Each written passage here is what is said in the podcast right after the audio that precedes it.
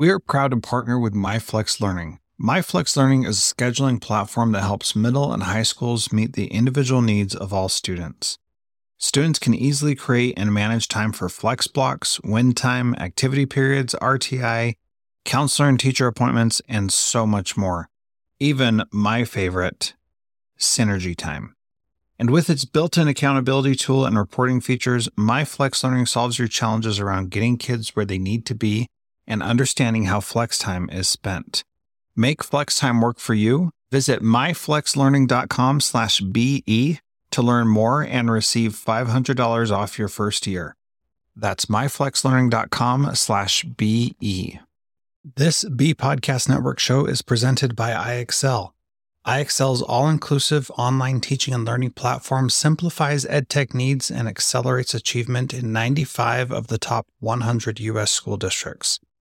IXL delivers personalized learning across a comprehensive pre K 12 curriculum, including math, language arts, science, and social studies, and helps you assess student performance through actionable, real time insights at every level of your school or district. This one solution performs work that typically requires dozens of tools. Want to find out why so many leading districts trust IXL? Visit ixl.com/be. That's ixl.com slash BE.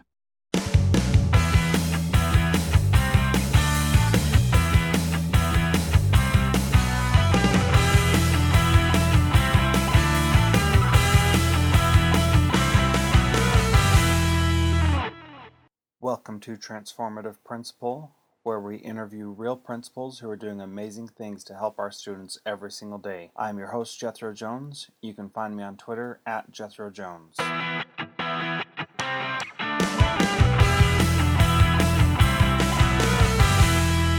Um, so what uh, what do you do about people who are cynical and are going to disagree with everything? How how do you deal with that and approach that in a way that that still helps them be have their voice heard, but doesn't give them too much of a floor to to question for the sake of questioning. Sure, sure. Um, I've always tried to take emotion out of it, uh, emotion out of any argument, and and and tell teachers, let's just look at the research and and see if we interpret it a different way. Uh, see if you interpret it different than I do. Uh, for example, we have to change the way we do things in schools. Um, I just I, I, looked at our state's graduation rate last year was 81 percent, uh, which is about four percent higher than the national average, and that's reason to celebrate. But still, we've got 19 percent of our students that entered our system that didn't graduate with with a diploma. And we know now that a diploma is a ticket to nowhere, but even that, they didn't have a diploma. And, uh, and, and we look at research like that, or research from all of these educational researchers on what happens to students that don't graduate or, or learn at high levels. I don't think that can be misinterpreted, but that's as a, as a principal, as an administrator, that research is invaluable as we look to make decisions. Mm-hmm. Absolutely. Um, so you were the assistant principal and the principal of a high school, um, and at Fossil Ridge, I believe your school is already a pretty good school, right? When you yeah. got there. Yes. Uh, how did what did you do to um, to take your school that was already good and make it even better? Here's the deal, Jethro. Uh, when I got to Fossil Ridge, um, the perception of Fossil Ridge that it was a good school. And there were great teachers working just unbelievably hard there. Um, but as we as we dove in and looked a little deeper at assessment scores, uh, some of those indicators of effective schools, we realized that we had some work to do. That um, we had described ourselves as a good school, and I think in some areas we were, but we weren't as as good as we could be. And uh, and so that being said, we we undertook the the process of, of defining our culture, our purpose, our vision, our collective commitments. One of our collective commitments was that we were going to intervene immediately and specifically with students that didn't get these skills.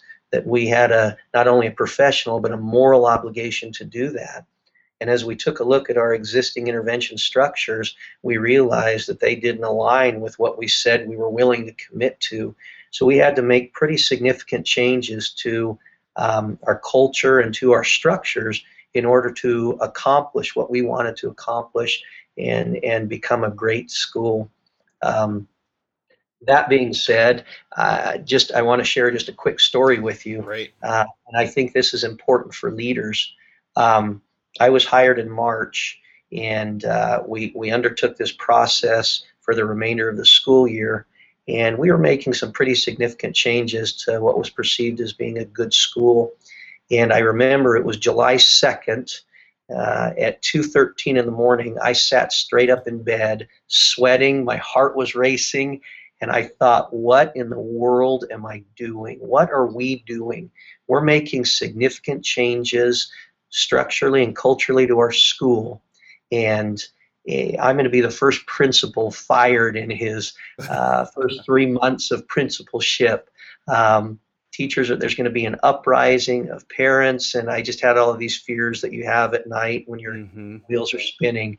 And I woke up, or I, I didn't sleep the rest of the night. I went into school the next day, and uh, I walked in, and one of my teachers walked in and said, "Good morning, Bob. How are you? Ooh, you look like crap." And I said, uh, "I said, yeah, thanks a lot." But I and I described this this evening that I'd had, this uh, lack of sleep, and and my my story of woe, how we're making all these changes and and different things. And she said, "Bob, stop talking right now." She said, "We profess that we're in this for kids." to do what's best for kids. So it's not a matter if we will or we won't do these things. If we really are in this for kids and learning, we have to do these things. And and and that statement right there has kind of driven me um, during my principalship at at Fossil Ridge as well as now. It's not a matter if we will or won't. We must if we're in this for kids and for learning. So. Yeah, that is powerful. Thank you so much for sharing that. That is that is really powerful. Um, what? Uh, so you were hired in March, and then by July second, you were changing so much that you you felt that you were in danger. How did you get the change to happen so quickly? I mean, you you said that it takes a long time, but um, but you did something to do that really fast, especially at the end of the year when when people yeah. are starting to get tired and focusing on end of the year testing and all that kind of stuff. How did you get that change to happen so quickly at that school? Here's the deal, and and this is a sense of urgency for me. That they say the best time to plant a tree is 20 years ago, and the second best time is right now. Mm-hmm. Well, I would contend that the changes that we need to make uh, the best time would have been 20 years ago, but the second best time is right now. Because as we get into schools, tell me if this sounds familiar. We don't want to do anything in the fall because we're just starting school. Uh, and, and, people are trying to get organized. In the winter, we don't want to do anything there because everybody's burned out and ready for Christmas break. In the spring, we don't want to do anything there because we're getting ready for end of level assessments and everybody's stressed out. And the summertime, we certainly don't want to address anything there because everybody needs a rest and we need to recover. So there's really not an optimal time when when change can happen. So so my my my advice is start right now. There there's not uh, there's not an optimal time, but there's a sense of urgency that if we don't change the way we do things in our schools and in our system, we're going to lose kids. Uh, we lost 19% of our students that, that exited our system without a diploma. That's 19%. If that was one of your children or your grandchildren or, or the, that student that you would be willing to do anything for, you wouldn't tolerate that, and I wouldn't either. And so this this sense of urgency is is too great to allow kids to fall through the gaps any longer. Mm-hmm. Absolutely. And and as I'm excuse me, as I'm watching you talk, I can tell that you're very passionate about that. And I can I get hear, leaning up in my chair. that's right. Your face is getting bigger on the monitor, and and I can I can I can see that you're passionate about it, and I think I can hear it in your voice too. And I hope when we do this just audio, everybody can hear how excited and passionate about that you are. Um, and surely there, almost everybody in education probably feels the same way, though there may be some that aren't. Do you feel that we just need to allow those people to to be passionate about it and to feel passionate about it and to act passionate about it? And maybe they're so used to making these excuses that they're not they're waiting for someone to come and say it's okay to feel the urgency and it's okay to start doing things right now. Do you think that's how most educators are or, or did you feel you had to pull some people along no i i i truly believe that educators start every day with the most noble intentions. Uh, I think educators, all educators, are hardworking, committed, dedicated people that got into the profession for the right reasons. Um, that being said, I also believe that sometimes we work hard, but we don't work hard at the right things. Right. Uh, we work hard, and so so what I'm advocating for is not necessarily working harder, but we just focus on the right things that we that we look at it differently that we look at education differently uh, i think far too often much like parenting or anything else if you don't find a better way to parent you fall back to how you were parented um, if you don't find a better way to grade in a classroom um, you fall back to how you were graded or how somebody tells you to grade it we've got research based best practices out there that we need to follow to mm-hmm. ensure high levels of learning for every one of our students. Um, the the risk, uh, the consequence is too high to lose even one, and so I'm not advocating that we need to work any harder, but that we just need to work differently. Right, and and focus in on those areas where we can have a a large impact. I used to work with a with a teacher who got to school an hour before everybody else and stayed two or three hours afterward. And um, she still struggled greatly, and her students still struggled greatly. And um, and we started working on a uh, on a way for her to do a better job at what she was doing, rather than spending all that time. She was spending right. that time in the right areas, and that that really has the potential to make someone um, so much better. Um, when you were at Fossil Ridge, were there any uh, any teachers who were um, saying we're good enough? We don't need to we don't need to be any better. Our scores are high enough. Was did you encounter uh, that, and how did you deal yeah, with it if you did? We had teachers, not necessarily that, that said we're good enough, but uh, we had a few teachers, or kind of a, a feeling from a few teachers that that we were achieving as high as we could with the population that we had. Mm. Um, and and I disagree with that. I, I think that all students can learn at high levels, uh, whether you are a free and reduced lunch student or whatever uh, those socioeconomic factors are. Uh, we can overcome highly effective schools, and this is research tells us this. Highly effective schools can overcome uh, student backgrounds and, and different things like that, and that's why we need to get much better at, at what we do. Yeah, absolutely. So now you're the director of K twelve learning and you're training principals, right, on how to how to lead schools. What are the things that you're focusing on? Um, I'm sure we've already talked about them, but in addition to what what we've talked about, what are the things that you're really pushing and and especially with your professional development plan for this upcoming year for the principals? What uh-huh. what's your focus? I'm uh, I'm I'm passionate about the professional learning community process. It's research-based best practice, um, and it works.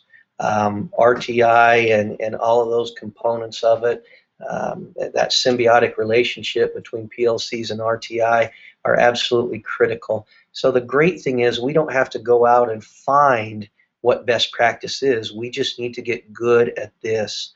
Mm-hmm. I think in education after 24 years, um, more often than not, we look for the the next uh, quick fix, the the magic pill that's going to make us better, whether it's a a reading program or a math program or anything like that. And I think uh, I think sometimes uh, publication companies will will promote these things as, hey, this this is the quick fix for your school. There is no quick fixes for schools. Um, it's it's it's deeply embedding practices that make a difference that lead to um, that lead to dramatic changes in student learning. That being said, as a principal and as a and as a former teacher, I was aware of the myriad of things that come down on a teacher's plate and on an administrator's plate.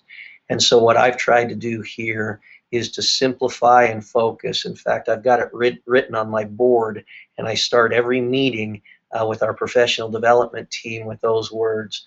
We've got to simplify and focus on those things that we know make a difference and remove some of those other things from teachers' plates, from administrators' plates that take us away from the work that we're to do.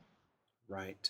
So, can you? I know that um, we're getting close to our time, but can you talk briefly about what the essential components of of PLCs and RTI is, so that um, you know, just an overview for people to to get a grasp on something, so they can go do more research and and possibly Absolutely. some resources for them?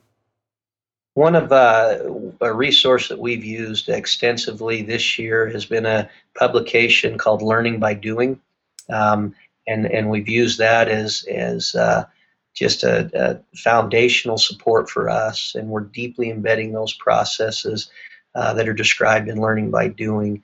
Um, the the purpose, the development of a of a clear purpose, vision, and commitments um, utilizing assessments as more than just a score in the book, but utilizing them as a, as a diagnostic way to figure out what students know and don't know. Mm. Uh, clearly articulating and identifying what the what the guaranteed and viable curriculum is. Teachers are literally overwhelmed right now with the amount of standards and curriculum that they're to teach, and they can't um, they can't ensure or or guarantee that every single student will learn anything in the standards right now or the curriculum. And so, what we're asking teachers and principals to lead the efforts in is identifying which things within the standards are are nice to know things and which ones are you've got to know this stuff. This is critical stuff.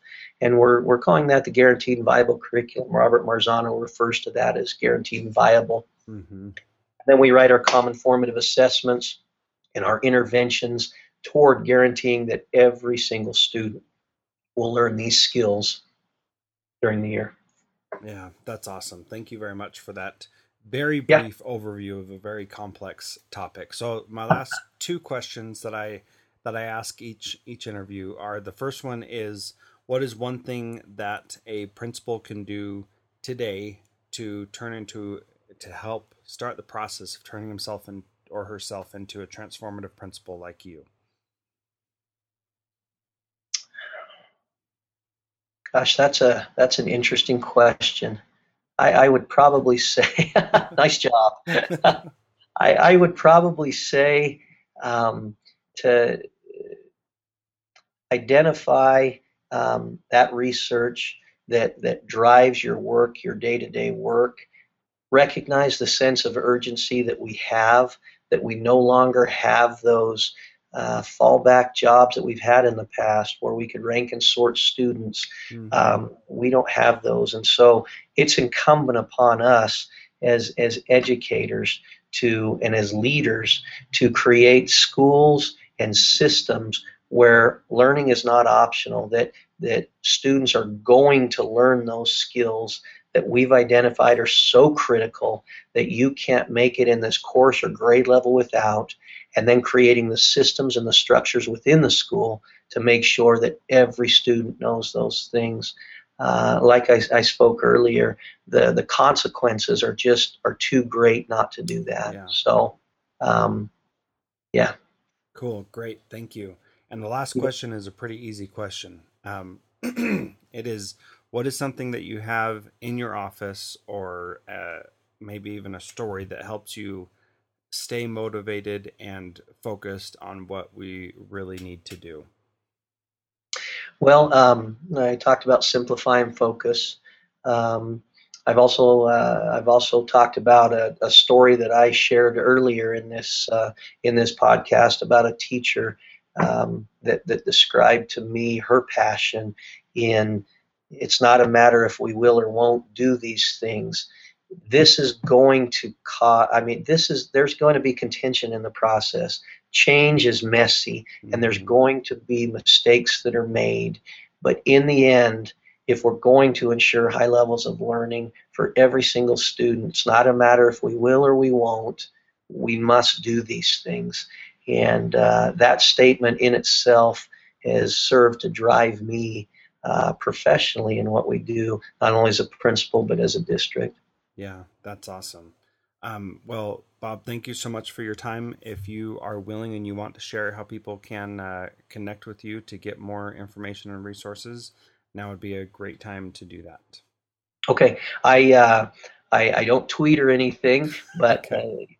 Contact me at uh, my email at bob.sonju at washk12.org and i'm more than happy to assist anybody in their journey as as they look to create systems schools to ensure that every single student in their school learns at high levels.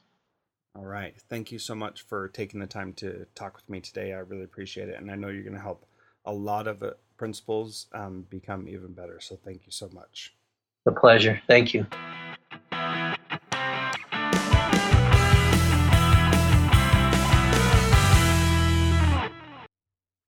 Thank you so much for downloading and listening to this podcast. Please subscribe in iTunes or Stitcher, and please feel free to give us a rating on Stitcher Radio or on iTunes so that we can help spread the word about how much we're learning in this podcast. Thank you so much for listening. You can find me on Twitter at Jethro Jones.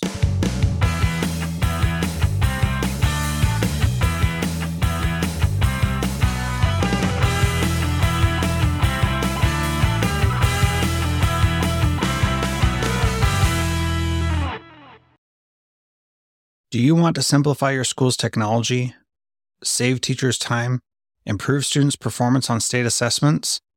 You can do it all, but don't waste another minute. Head straight to ixl.com/be to learn how IXL's research-proven teaching and learning platform can help you achieve all these goals.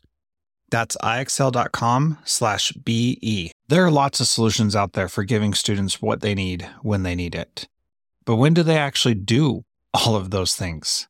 You need flexible time. When added into your master schedule, flex time enables students to get extra help or intervention, meet with teachers, make up work, get physical exercise, and try new enrichment offerings. If you're thinking of giving it a try, check out MyFlex Learning, which unlocks the benefits of flexible time without all the headaches you get with it usually. Its intuitive design and SIS integration makes implementation and training a breeze. Make your flex time work for you Visit myflexlearning.com slash BE to learn more and receive $500 off your first year. That's myflexlearning.com/be.